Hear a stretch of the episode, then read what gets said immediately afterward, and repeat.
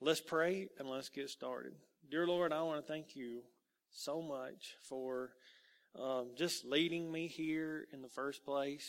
Just you know, four years ago, I, I, I couldn't have even imagined that I'd be doing what I'm doing right now, uh, bringing your word, Lord. And I just pray that you'll empower me to do it one more time here at this school, um, on this stage, in this pulpit. I just pray, um, Lord, that your words will not fall on deaf ears. That one more time, Lord, you'll open our eyes to by your Spirit so that we can see, and our ears so we can hear, and our minds so we can comprehend and understand and know exactly what to do with what we hear and open up our hearts, Lord, so we'll fall in love with you because there is no one like you. And it is in your name we pray. Amen. So, guys, I, uh, I titled this uh, sermon A Warning uh, Before Entering the Promised Land. Because you guys, as far as I know, and from the conversations I've had with you guys, y'all have been kind of wandering from place to place for 13 years. Is that accurate, Carl? 13 years. And, uh, you know, I've been on this journey with you for three years, but, you know, I've been the same way. I talked to Caroline and Jameson this morning, and I said, you know what? I said, this is the last Sunday at the school. And I said, y'all need to understand, y'all have never had, you know, a church home. Their whole lives, they've been in some high school because Golden Corner, when we got there, was already outgrew their facility, so they had to move and go to Walhalla High School. So we stayed there for a, a, lot of years. And so my kids have never actually had a home church. You know, Nellie was telling me about the last time that she was actually in a home church that she called her home was it was in a Mennonite church. And um, so, you know, I've been wondering for 11 years. And uh, just, you know, without having a place to call call our church home, and you guys, next week, you know, we, we go home. You know, we go to our own home place, which is, which is amazing. But I was thinking about this and I was reading, you know, before the Israelites actually got to go to their homeland and their, their place where they would permanently dwell. Uh, I, I started reading all that and just tried, I just wanted to see if there was any similarities, anything that, that he may want to tell us before he, um, before we head over there, and man, when I just when I read the very last part of this, man, I just I just cried and I just felt God's presence, and I'm like, that's it, Lord. I said, so I just pray that I'll be able to to, to tell you guys, uh, you know, the way it was kind of told to me. So, um, but warning before entering the promised land. Before they entered the promised land, they were in the wilderness. Okay, and in Exodus chapter 13, verse 18. He says, So God led the people around by the way of the wilderness of the Red Sea. Now, guys, you're only talking about a 250 mile journey. Okay, now obviously in a car that's not that big of a deal, but if you're walking, it's a it's a pretty big deal. But he did not lead them home on this straight shot. You know, he, he could have just a straight line, they could have just gone there. It could have been it could have been so quickly, quick, done so quickly. But it said God led them purposefully around by the way of the wilderness. And and every one of us have to go through this wilderness experience, I think, before you truly come home to that relationship with God. And I've noticed that whatever you think that God will do, okay? he'll usually do the opposite. You know, when I got saved as a 16 year old Christian, the only thing that's off the table is me becoming a preacher. Okay? Like I'll get saved and I'll go to church and I'll do all this, but please, God, don't make me get up in front of anybody and talk. Okay? I mean, that was my total attitude. So, so the one thing that was off the table, okay, is the thing that's on the table right here right now as I'm preaching to you. You know, so what you think he'll do, or what you think, he'll usually do the opposite. I mean, they thought this was going to be a short journey, you know, 250 miles. We can knock that out, you know, 10 miles a day, 25 days, you know, with, with that many people. But it ended up they having to go, God purposefully took them through the wilderness. What you think will be short sometimes is long. What you think is long sometimes will be short. Even um, when I first started kind of feeling the call to be a minister, be a, be a pastor, I told Tanya, I said, well, you know, God probably wants me to retire from my job. And, uh, you know, and then I'll, I'll have health benefits. I mean, I reasoned all this stuff out. So, you know, a few years ago, I said, well, 10 years from now, you know, we'll probably start us a church, you know, and, and that, that'll be it. And it's like, no, God, like, I want you to do it now. I want you to start now. I'm like, wow, you know, I, okay. And I'll do, I'll do what you want me to do. And then sometimes it's the opposite. You know, when I was, uh, when you kind of late teens, early 20s, you start seeing your friends get married and you start doing all that, you start thinking, well, it's time, you know, for me to get married. And so you start thinking that's going to happen pretty quickly, but then, you know, some years go by and you, and I realize, well, I'm not ready to be married. So, you know, God took me through this process. It didn't happen and as quickly as I, I thought it, would. I, you know, I didn't marry Tanya until I was 26. I met her when I was 24, but most of all of my friends had already kind of gotten married you know, by that point, and I was thinking, you know, I was going to be left out, an old man dying all alone, you know, and I was 21 years old. I mean, that's just weird, you know, how, how our minds do that. But God will usually do the opposite of what you, you think. And when it happens, you just realize it was all Him and He did this great work in your life and, and all this. So, you know, you, in the wilderness, I believe you either become an authentic, real deal Christian or you quit.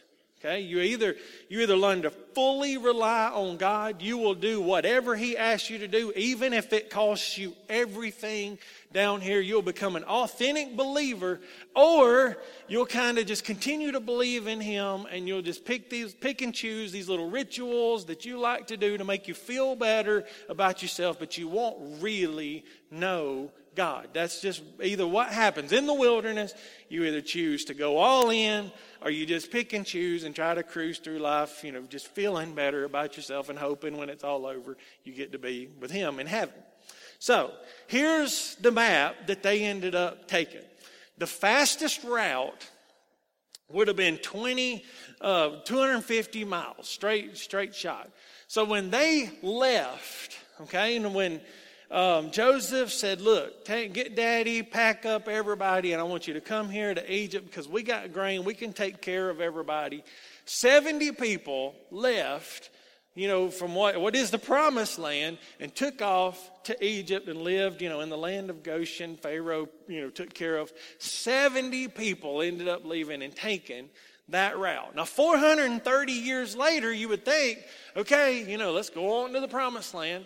But they did not. Okay, that verse that we just read said that God took them purposefully, okay, through the Red Sea into this wilderness experience, Mount Sinai, where he told Moses that this will be the sign that you will worship God, you know, on this mountain right here, which had to sound impossible because all of his people were still in Egypt. But that ended up happening. They actually ended up dwelling here for around two years and then took off up, and then they had their chance to enter the promised land. The first route God took was was two years. He and he even says in the Bible that if uh, if I take them the straight route, as soon as they encounter the Philistines or something, their hearts will just grow with fear and they're they're just not ready. I got to take them this long route because I need to do something in their hearts before they come. Well, two years came, and they said no. You know, they, they had watched God do all this wonderful stuff and they said, no, you know, we, we can't go in there. It's already occupied people with way bigger than us, who are better than us, stronger than us. And, you know, it was just an insult to God. So God said, fine, you not, you, you can't go in. And then all of a sudden they were like, well, let's go in anyway because we don't want to go back to the desert. And they went. They got, they, they got beat really, really bad. And they had to go wander in the desert for 40 more years so this 250 mile journey took them 42 years to actually enter into to their promised land. Now, I just got on Google and was playing around and did this more for fun than anything else. But the next slide is our journey. Okay? This is West-Oak High School right here, Warrior Lane. and it's 3.6 miles. And if we were walking, it says it takes an hour and 11 minutes. And, but guys, listen, it was a three year journey for us to go from here and to go all the way down that road right there. And, and not because we couldn't get there, but because, I mean, you got to have this legal certificate of occupancy and you actually got to make sure the building's safe and that nobody, you know, like, yeah, you have to do all this stuff. And that's, that's what we've been doing, you know, the last three years is, is taking our little journey to go there. But, but what's happened in our hearts over the last three years? I know my heart is more prepared to go home than it was three years ago, just from studying this and leading you guys and trying to say, God, how am I supposed to lead these people? But the amount of time that it takes, okay, three years since, since I've got here is that amount of time. And I've learned that the amount of time it takes depends on the amount of faith that you have and the amount of trust that you're willing to give him. You know, guys, we've talked about the building at our leadership meetings, but guys, all the main thing we do is we get together and we pray and we come before the Lord and we just let him know it's all yours. You get to do. And then we try to come up with some ideas. And then usually later on we figure out that God had his own idea and then we're like, we like your idea better. I mean, we really don't know what we're doing, but we cannot doubt that God has led us to this place that we're going to be going to just, just this next Sunday. And it's amazing. But the amount it takes, the, the time it takes from where you go, from, from where you are to into that promised land, which is really an authentic relationship with Him, depends on how much faith are you willing to put in. How much faith do you have in Him? How much trust do you have? Jesus conquered the wilderness in 40 days. It took Israel 42 years. And I want you to think about the things that they had to see before they physically got to walk into their promised land. The first thing they saw was deliverance from Pharaoh. I mean, they saw those 10 plagues come like nothing, like God was intervening.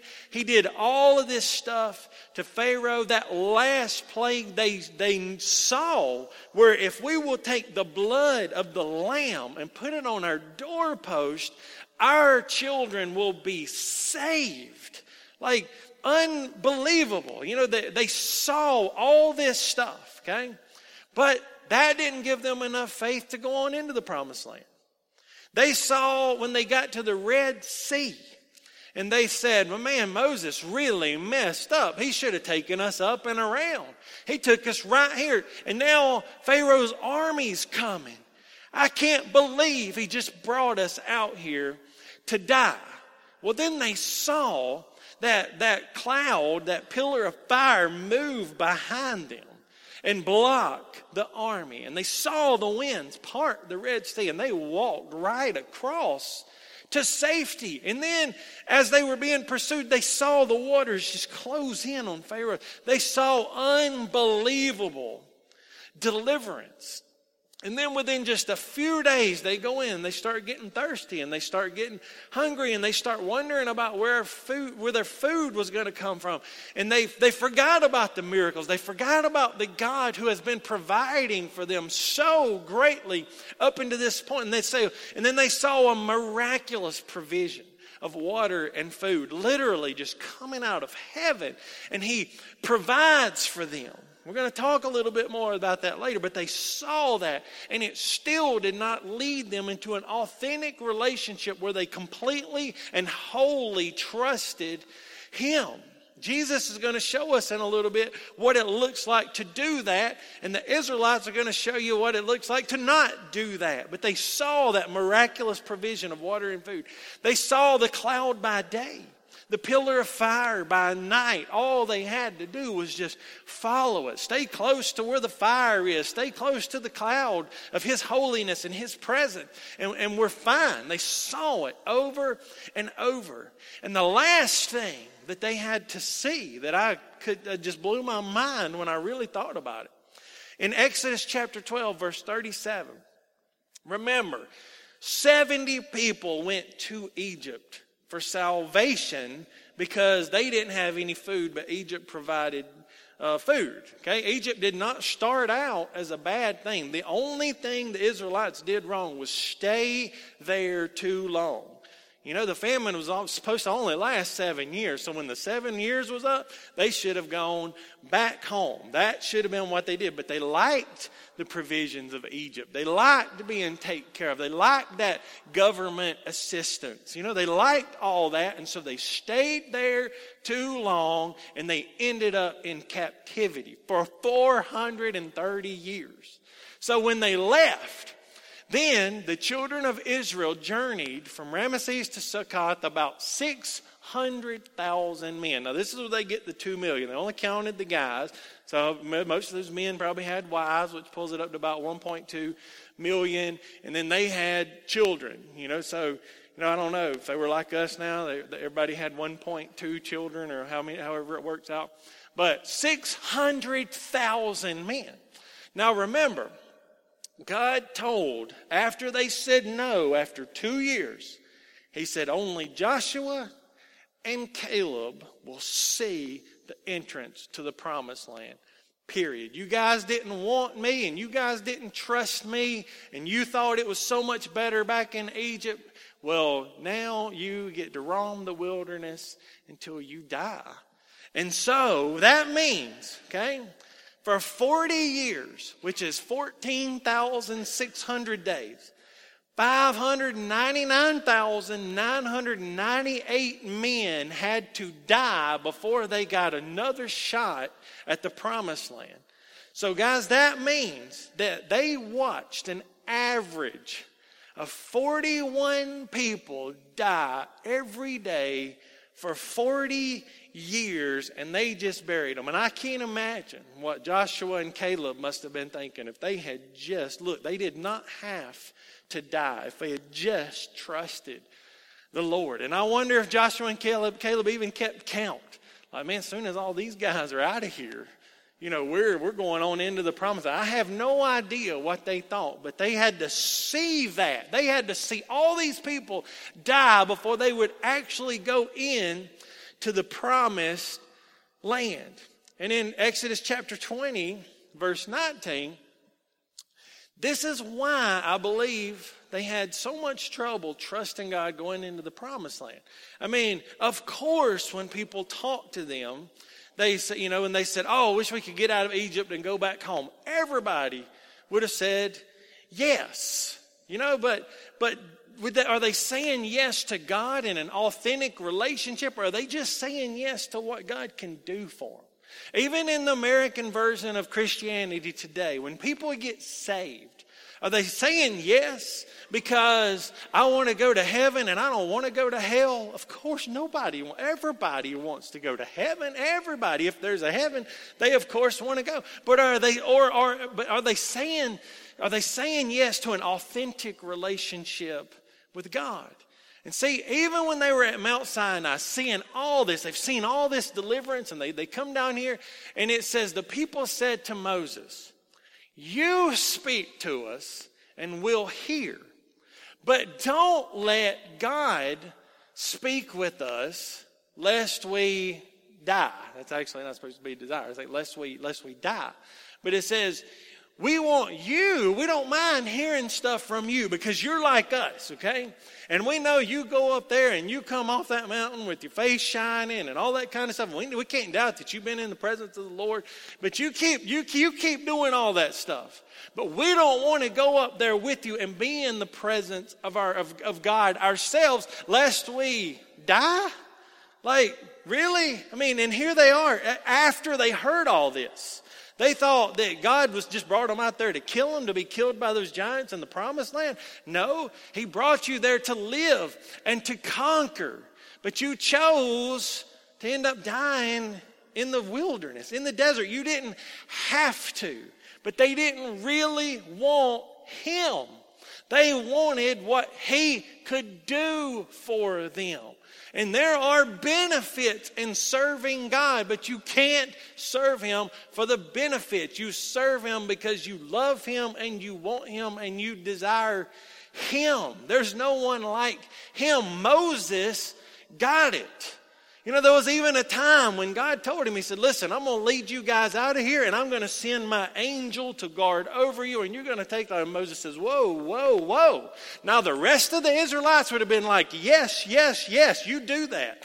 But Moses told him, He said, Listen, if you don't go, if your presence is not there with us, you leave us here. I don't even want to go. Moses, got it because he already had the best that Egypt had to offer. He already had all the money, all the entertainment, everything that Egypt, he had the best of it. And he's like, listen, knowing God is a million times greater than all of that. And he was trying to teach it to the people. But the people said, no, we don't mind listening to you. Okay? You keep your relationship with God because you come off that mountain and you tell us cool stuff, and we don't mind listening to you, except when you don't do what we want you to do.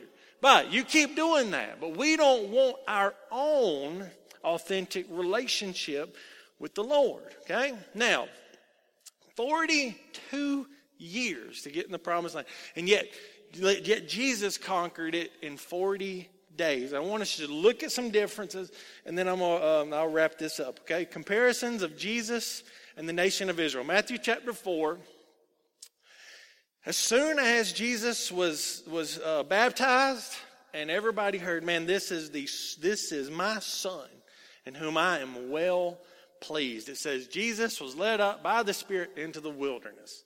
Nobody gets to avoid the wilderness. I've had my wilderness experience.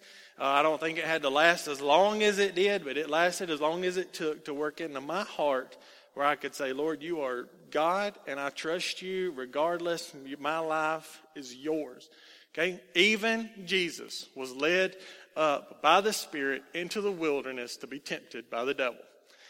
And when he had fasted 40 days and 40 nights, afterwards he was hungry. You think, okay? 40 days, 40 nights, okay? And I'm going to put that little plug in there, guys. You know, in January, and uh, I'll probably start a little bit earlier this year, like after Christmas. But you know, the fast. You know, I, I made a vow before God that I, I will fast for 21 days every year. So for me, it's coming regardless. Tanya has always joined me in on that every time she could. And you know, and I'm going to ask you guys if you've never fasted, you need to fast this this year, beginning of next year. Take 21 days, do it. Do the Daniel fast uh, do just the water fast, whatever. And, and my thing is, the next year, it always has to be a little bit tougher than last year. Okay? I mean, I, I want to work my way up to a 21 day water only fast, but I'm just I'm just not there yet. You know, so I'm going to make mine a little bit tougher as uh, every year.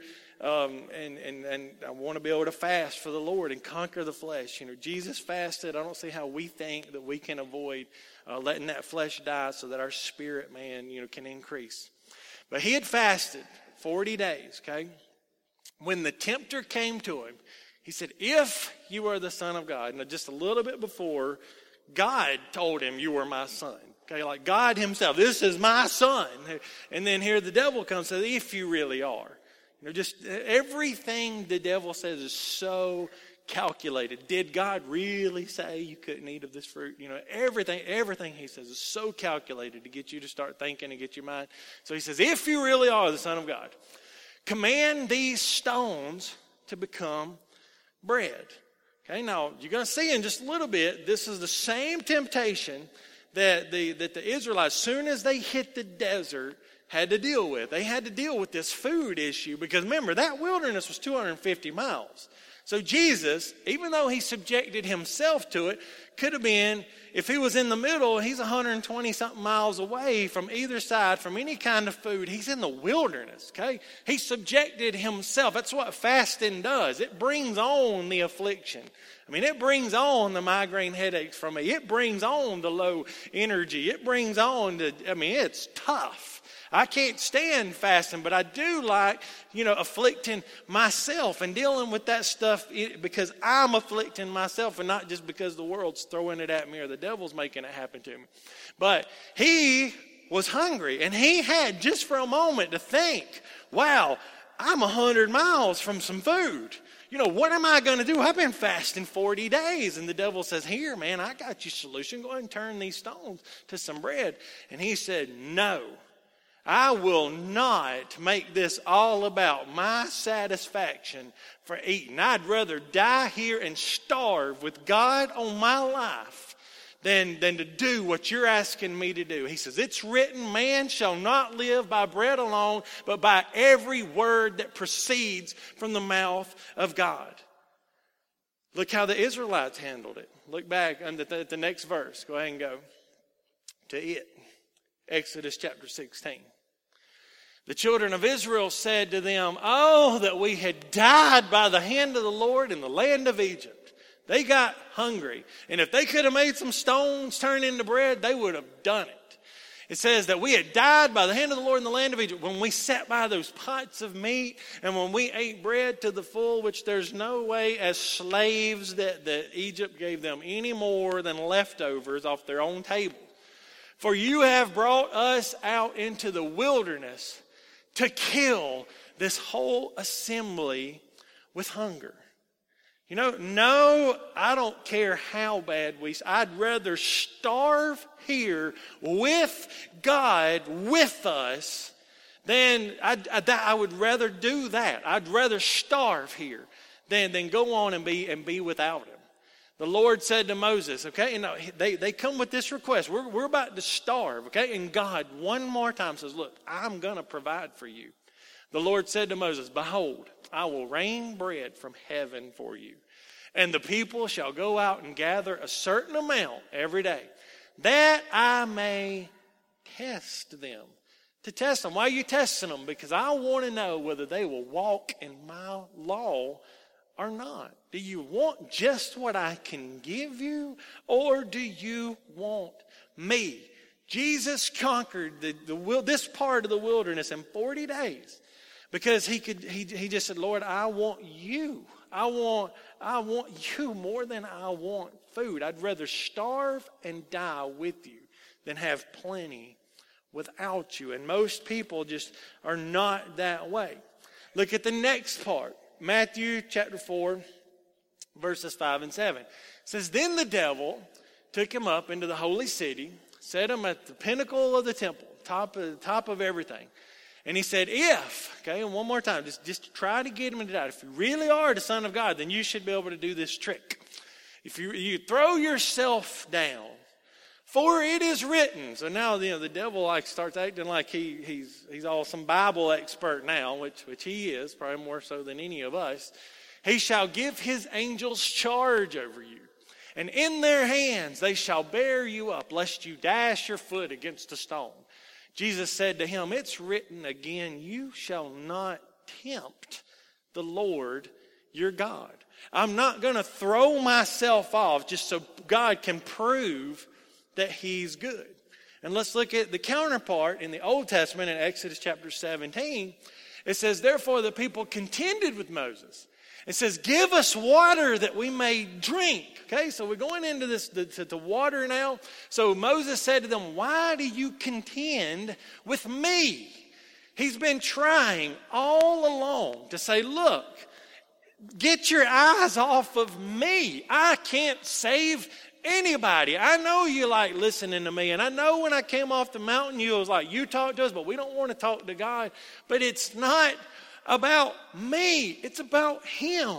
And because of your attitude, why do you tempt the Lord? You're tempting Him. And that's the same thing that Jesus said you don't tempt the Lord your God. And then Moses responds.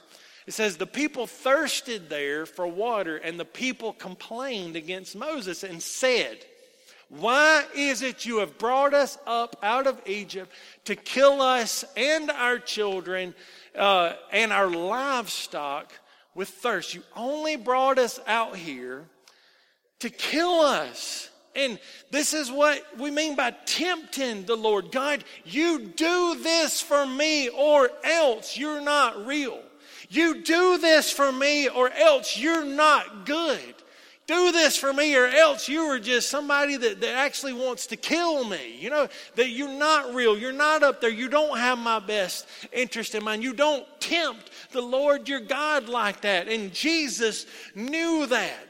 He says, No, you don't make these demands against God. I don't just throw myself off and say, You catch me or you're not real. You don't tempt the Lord your God like that, ever. And in Matthew, the last one, the last temptation, says again, the devil took him up on an exceedingly high mountain, showed him all the kingdoms of the world and their glory. And he said to him, All these things I will give you.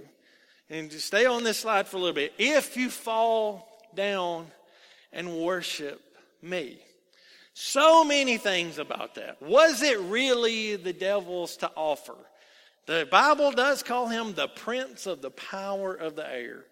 You know, God gave Adam dominion over the earth. And when Adam ate of that fruit of the knowledge of good and evil, he handed it to Satan. He said, Here, it's yours. And so he, the devil has something to offer here. He's like, I will give you, I'll just give this all to you if you'll fall down and worship me. And I can't imagine that anything would appeal more to this American version of Christianity than this.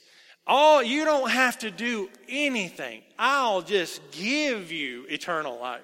I'll just give you this. And, and, and we don't want to we don't want to consecrate ourselves. We don't want to do anything that God asks us to do. We don't want to build on that foundation of belief. We just like, look, I want to say a prayer and I want to just go on to heaven. So, you know, I'll just give it to you. All these things I'll give to you if you'll fall down and worship me. And so Jesus responds. He says, Away with you, Satan. This is never going to happen. I'd rather go through the pain of the cross. I'd rather go through everything that I'm going to have to go through. All the, the spitting on me, the people calling me names, the religious people saying I'm not from God, the people, the religious people getting on to me for healing a guy on the, on, on the Sabbath, but then them getting on to me because I broke their little rule. I'd rather go through every little bit of that with God than for you to just give me this world, which I've already created for destruction, and, and follow you and to bow before you. It's never going to happen. Away with you, Satan. For it's written, You shall worship the Lord your God, and him only shall you serve. It's, about, it's not about going into this promised land. And God, Jesus' promised land right here could have been the whole world. Okay? That could have been. But he's like, I don't want this world. And I believe the Israelites just wanted the promised land. And I hope that we want more than just a new church building. We want Him. We want to worship the Lord our God. And we want to serve the Lord our God. And we don't care if He gives us anything. We want Him. It's all about Him. And then the devil left and said, I can't do anything. I got nothing to tempt this guy with. He'd rather starve than, than be separate from God. He won't tempt the Lord. He don't even care if, if God does this thing that he needs so much. He's not going to go anywhere if the worst happens to him. And he, he, this guy, I can't do any, I can't offer him anything. I can't offer him enough money. He would, he, he I, I got nothing else. So the devil left, and behold, angels came and ministered to him. So after 42 years, the Israelites are finally getting to go home. And in Deuteronomy chapter 6, this is what the Lord says. This is, this is the word from the Lord right before they, they go. So it shall be when the Lord your God brings you into the land which he swore to your fathers, to Abraham, Isaac, and Jacob, to give you large and beautiful cities which you did not build. Okay? Listen, we can't doubt that, uh, that man, we're going here for the, for the, because God has intervened, man. I mean, those carpenters for Christ chose us out of all the people that they could have chosen in the, in the whole entire southeast.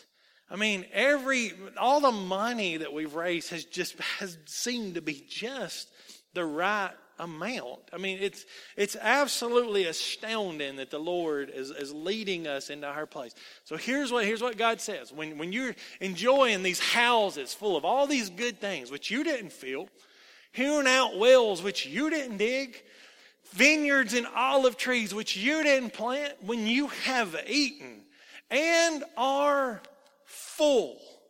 What do you think he's going to say? you know, once you go over here, here's the warning. This is all he asks. Then beware. Here's the warning. Lest you forget the Lord who brought you out of Egypt from the house of bondage. Guys, amazing. All he said, all I feel like he's saying to us today is guys, when you get over there in that really nice building that's all your own, it'd be so easy to go over there and just be about this ministry or doing this or doing that and thinking about all the stuff you're going to get to do. He said, but look, I only ask you to do one thing. What? Don't forget about me. Don't forget. That was so powerful when I got that. And I want, guys, we got one more chance to use this altar. This is it, guys. And um, I want us to, guys, to pray for uh, and, and be thankful for this place of provision that God has, has given us. And I'm gonna, I want us to pray for this school. Let's ask. Lord, will you let the Holy Spirit reside here? Will you do something great? Will you help students? You know, we just pray for the students here because I, I like to think that our presence here on Sunday does something for this school throughout the week and we're not here. You know, there's going to be no more prayers. We're not going to be using this as, as, as an altar. But most of all, I want to pray that we absolutely never, ever forget God. And I want to go over to the new school, guys, and I want to be preaching a relationship with Him and knowing Him. That's still the most important thing on the planet. I'm glad we're going to do other stuff, but He comes first, God. When we go over to this place, we'll never forget you. And I, am going to ask him to always bring into my spirit if I start drifting away from that, to always say, Lord, I just want to preach about you. Thank you for the new building. Thank you for all this stuff. But if you took it all away tomorrow, I'm not going anywhere because you are the greatest thing this life has to offer, not a church building, not a program, not any of that. You are the greatest thing.